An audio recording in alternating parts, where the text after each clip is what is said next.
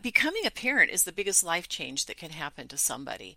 Being a pregnant woman, everything in your body changes. Hormonally, the hormones increase from the beginning of pregnancy to giving birth, they increase by 10 times their original amount. This never happens in another time in your life.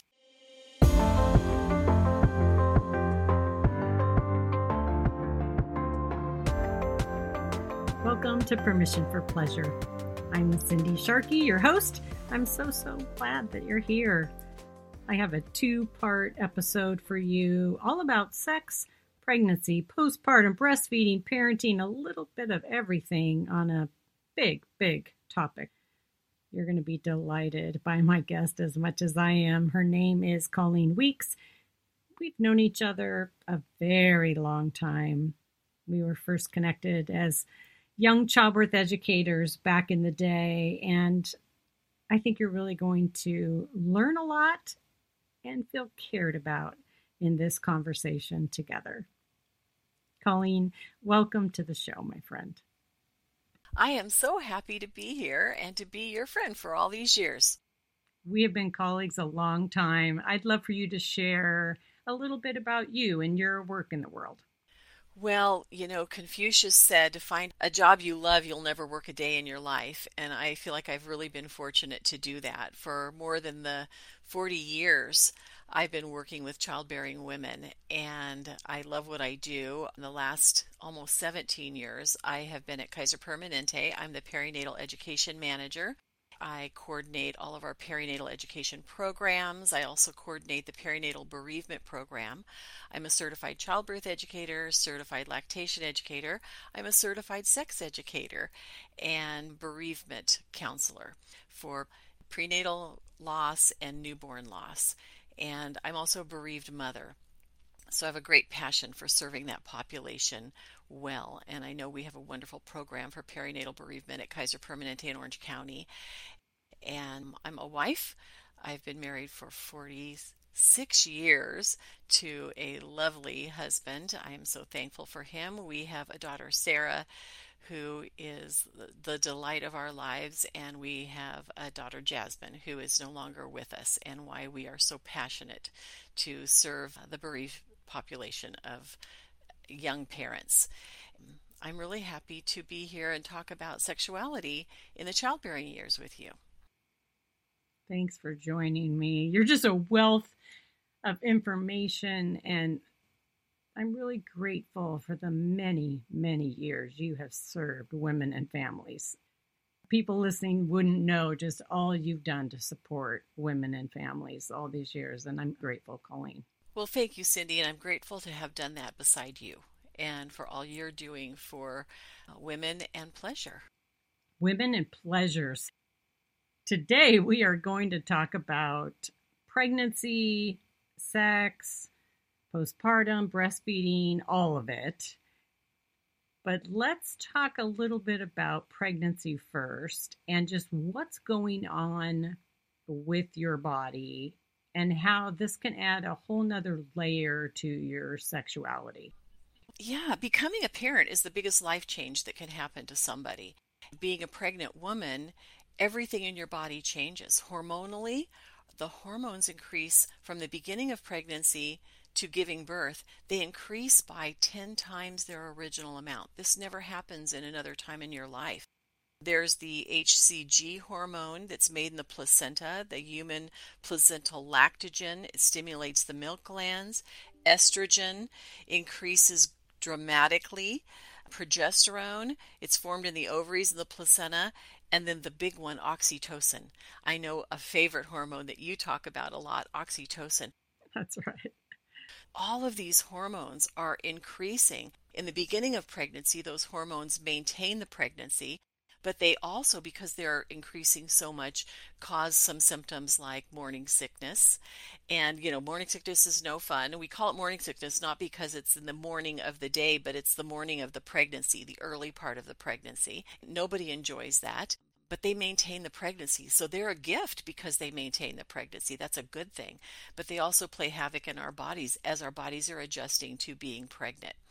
And then as the hormones decrease after the pregnancy, and then they continue, but then they, they drop dramatically in the first weeks, but then they continue to drop through the first year. And so there's a huge adjustment through the nine months of pregnancy and the year of, of the baby's first life. That is a dramatic change in a woman's life. And then if she goes on to have more children, it's up and down, up and down, up and down with each pregnancy. That's such good information for people to have. So many people don't have this kind of education. Colleen, you and I know from teaching childbirth education all these years that when we don't know these things, people can feel afraid. They can feel, you know, just all discombobulated and not know how to cope, even because it doesn't all make sense. It doesn't make sense. And hormones impact our emotions. We talk about the change of life menopause and the decrease in hormones, and that impacts our emotions. But boy, pregnancy, it's up and down and up and down. And so it's very real. It's not all in that expectant mother's head, it is a very real happening that is in her head. It's in the hormonal system, in the endocrine system. Yes. I always like to remind people that we're each individual and different. Absolutely. So, how I respond in pregnancy and how you respond in pregnancy is not going to look the same. Absolutely. What I have seen in my 40 years in this field is that women are trusting their bodies less and less.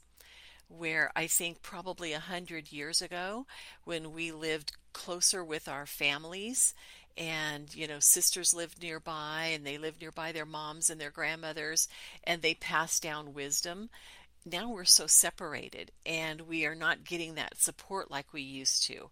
Because of that i think there's less of a trust in our bodies and what is normal and you're not around your family when they have a baby and you're like, I didn't see my sister do that. I didn't see my mom do that. I didn't see my cousins do that. And so, if there's anything that I've seen in my 40 years in this field, is a decrease in the trust of how the body functions. That's the biggest change that I've seen. And so, the fear increases because of that lack of trust in the body. Our bodies are made to do this, our bodies are made to get pregnant, they're made to be pregnant, they're made to give birth.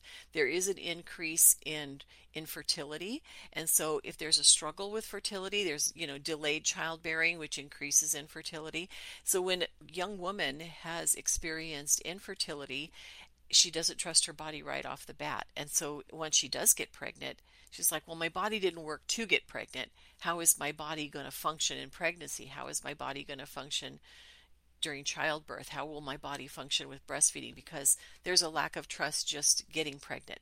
So it's kind of perpetuating itself. I think that's the biggest change that I've seen.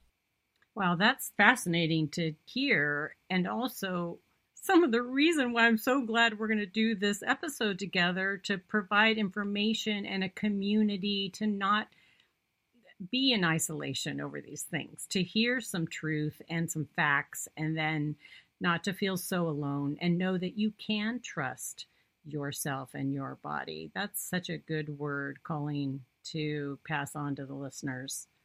I think it's very powerful, yes. You know me, I'm going to move right into the sex piece. Okay. Probably one of the biggest questions you and I get is sex safe during pregnancy? Often that's one of the first things people ask.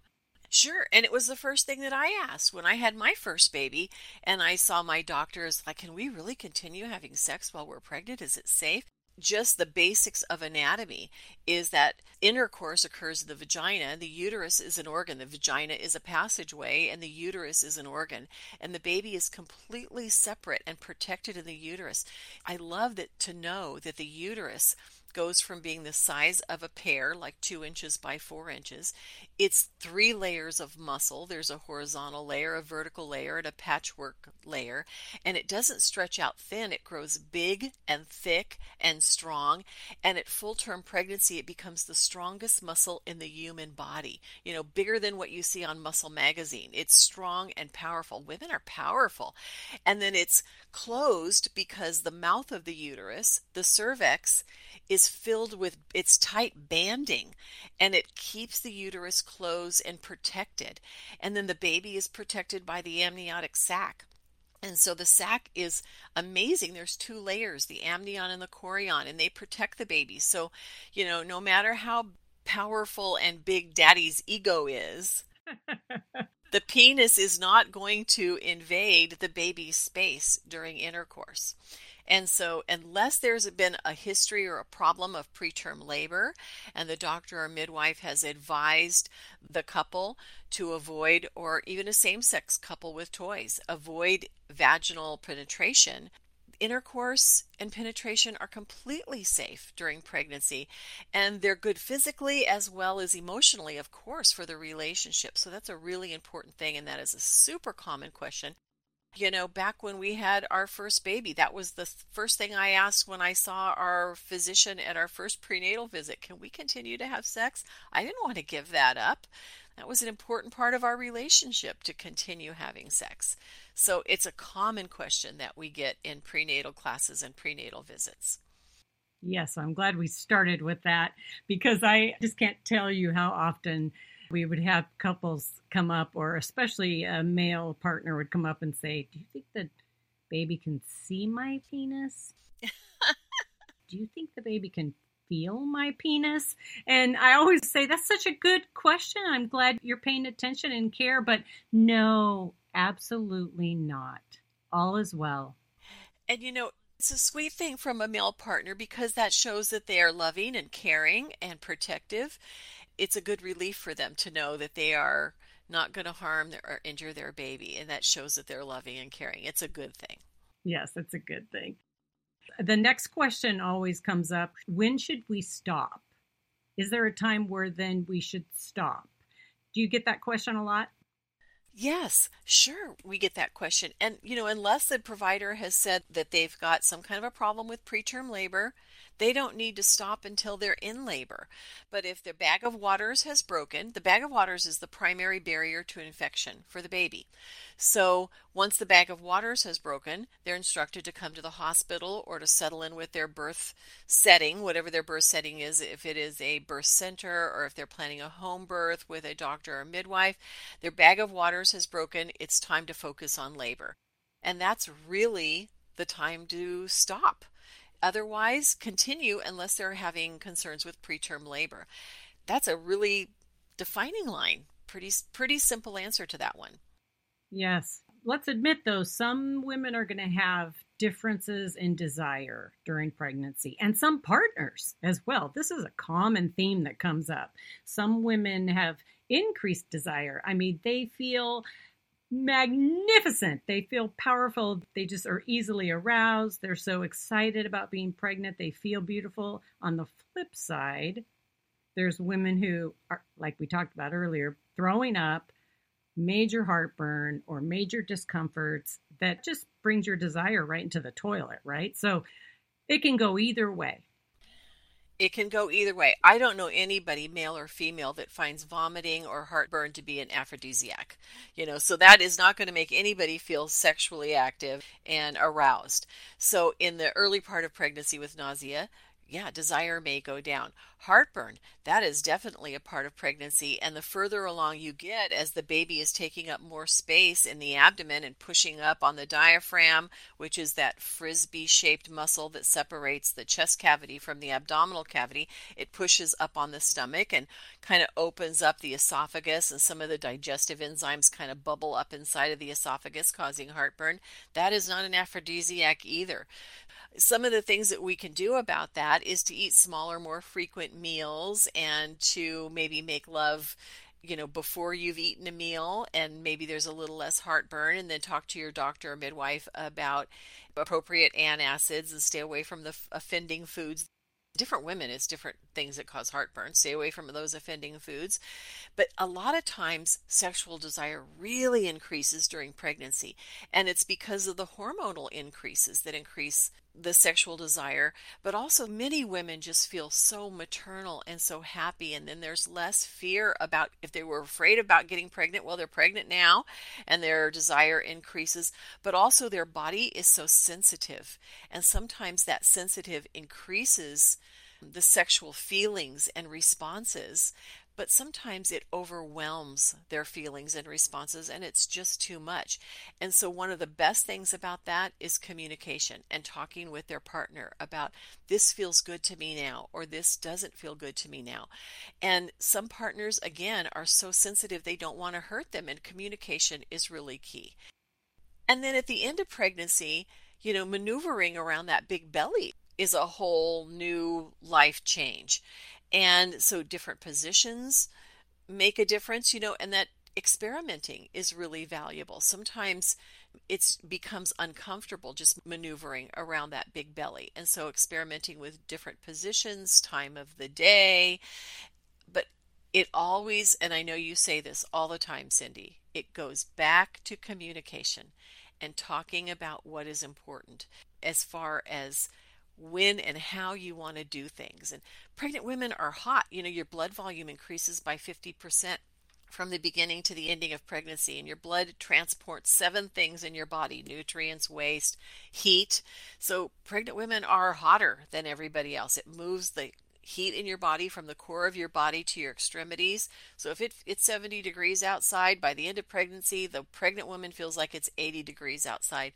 So, if you're hot and sweaty, you may not feel super sexy. So, finding a way to cool down, sitting in a cool bath or a pool or something like that, that may help bring down her core body temperature and, and feel romantic and touchy feely and all of those things. Yes. It's just communicating about what feels better. Absolutely. And let's circle back to positions because often people will say can you just give me a couple ideas? So if you're if you're used to one kind of position or another what colleen's encouraging you here is to experiment. So that might be a sideline position. That might be positions where the woman is on top so that she can control how much touching and speed and depth of penetration if you're having intercourse or rear entry positions where she's in the front and partners in the back and then there's a room for the belly. Thank you for breaking that down. well, you know me, I'm going to get to the nuts and bolts of it. so, you want to be comfortable and again, experimenting. And also, another big key here, and pregnancy is a great time to start this, is thinking outside of the box of intercourse so that you're engaging in other pleasurable sexual activities with your partner that you find maybe all of a sudden or anew or wonderful and really enjoyable for you.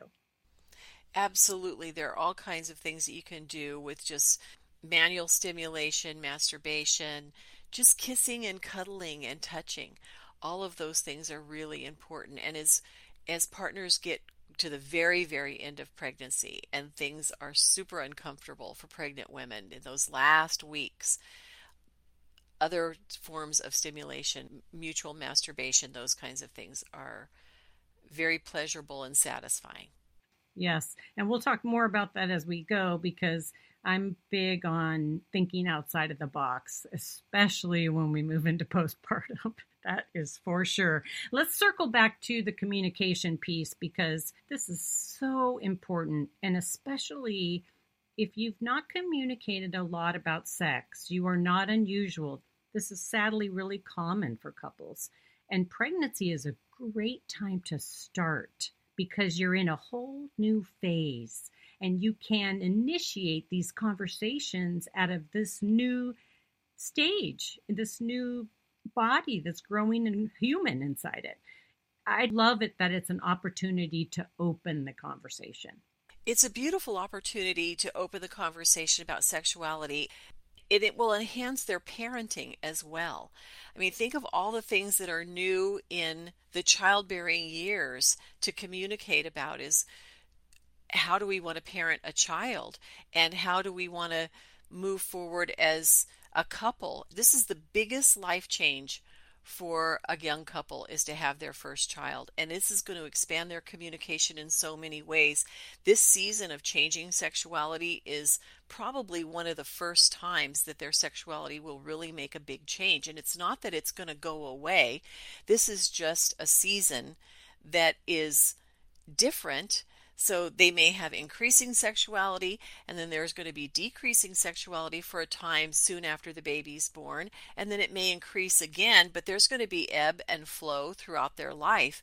But this is the time to open that communication rather than have it just dwindle you know, so often I hear from people, you know, we had our babies and our sex life kind of fell apart. We've just never regained it after that. That is heartbreaking to me when I hear people say that. This is a time to expand communication and recognize that this is just a season, that it may increase and then decrease and increase and then decrease but the communication gets better and better and better. I am so thankful that I learned those things with our first pregnancy. And here we are going on in, you know, 45, 46 years, and there have been ebb and flow over those years, but the communication has increased throughout. The value of being able to talk about anything is powerful and bonding. You know, we talk a lot about the, the term bonding that was coined by Marshall and Klaus in the 50s. In the 1950s, they coined that term, and now it is in our everyday lexicon. And it was created about parent and infant bonding, but now we use it about every kind of relationship. It is so powerful that if we build that with our children and our infants, it is still important with our couples. Its foundation is with communication. Yes, communication is the key. Communication, it's physical, it's eye to eye, it's touch, it's conversation, it's opening our hearts to each other and talking about what's working, what's not working without blame, all of those things.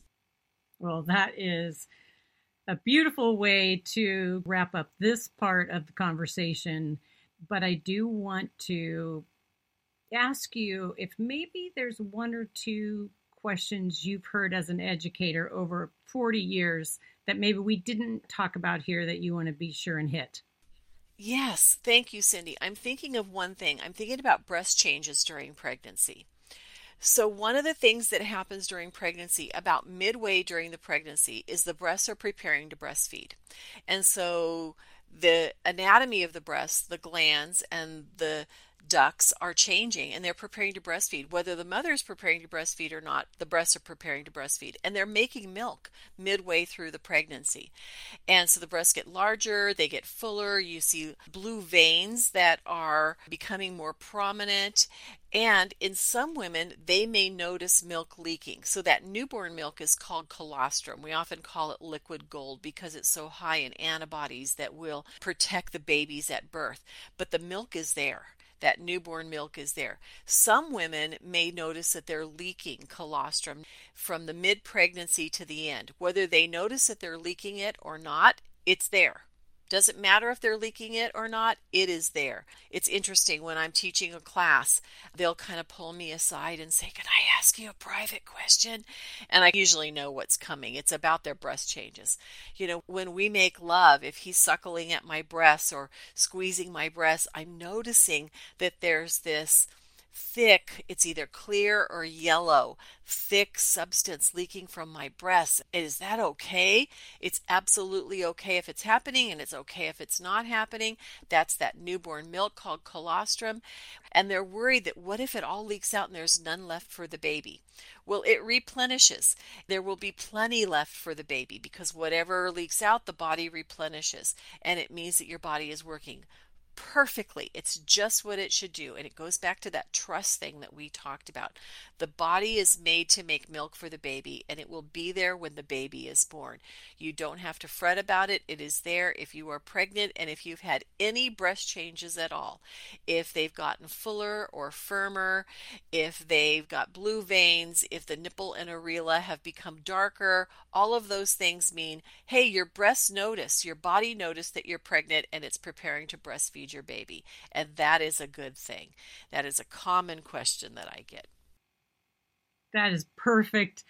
I mean, don't you just listen to Colleen, friends, and wish she was like holding your hand at your house for your whole pregnancy? She is a beautiful soul, and I think we both want you to hear these normal things and to be listening to your body and what is she telling you and learn to trust her. She's so strong and powerful and You can do this. That's what I always want to tell women who are pregnant. You were made to carry and birth this baby, and you can. Yes, they can. Trust your body. Yes. So we will pause here and continue our conversation in part two with more on breastfeeding and sex and postpartum. And I hope you'll join us there. Be sure to rate and review the show on Apple and Spotify if you want to support this work and the podcast. Do check out the show notes because I'll have links there for more content on these subjects and also where you can sign up for my monthly newsletter. And we'll see you over in part two.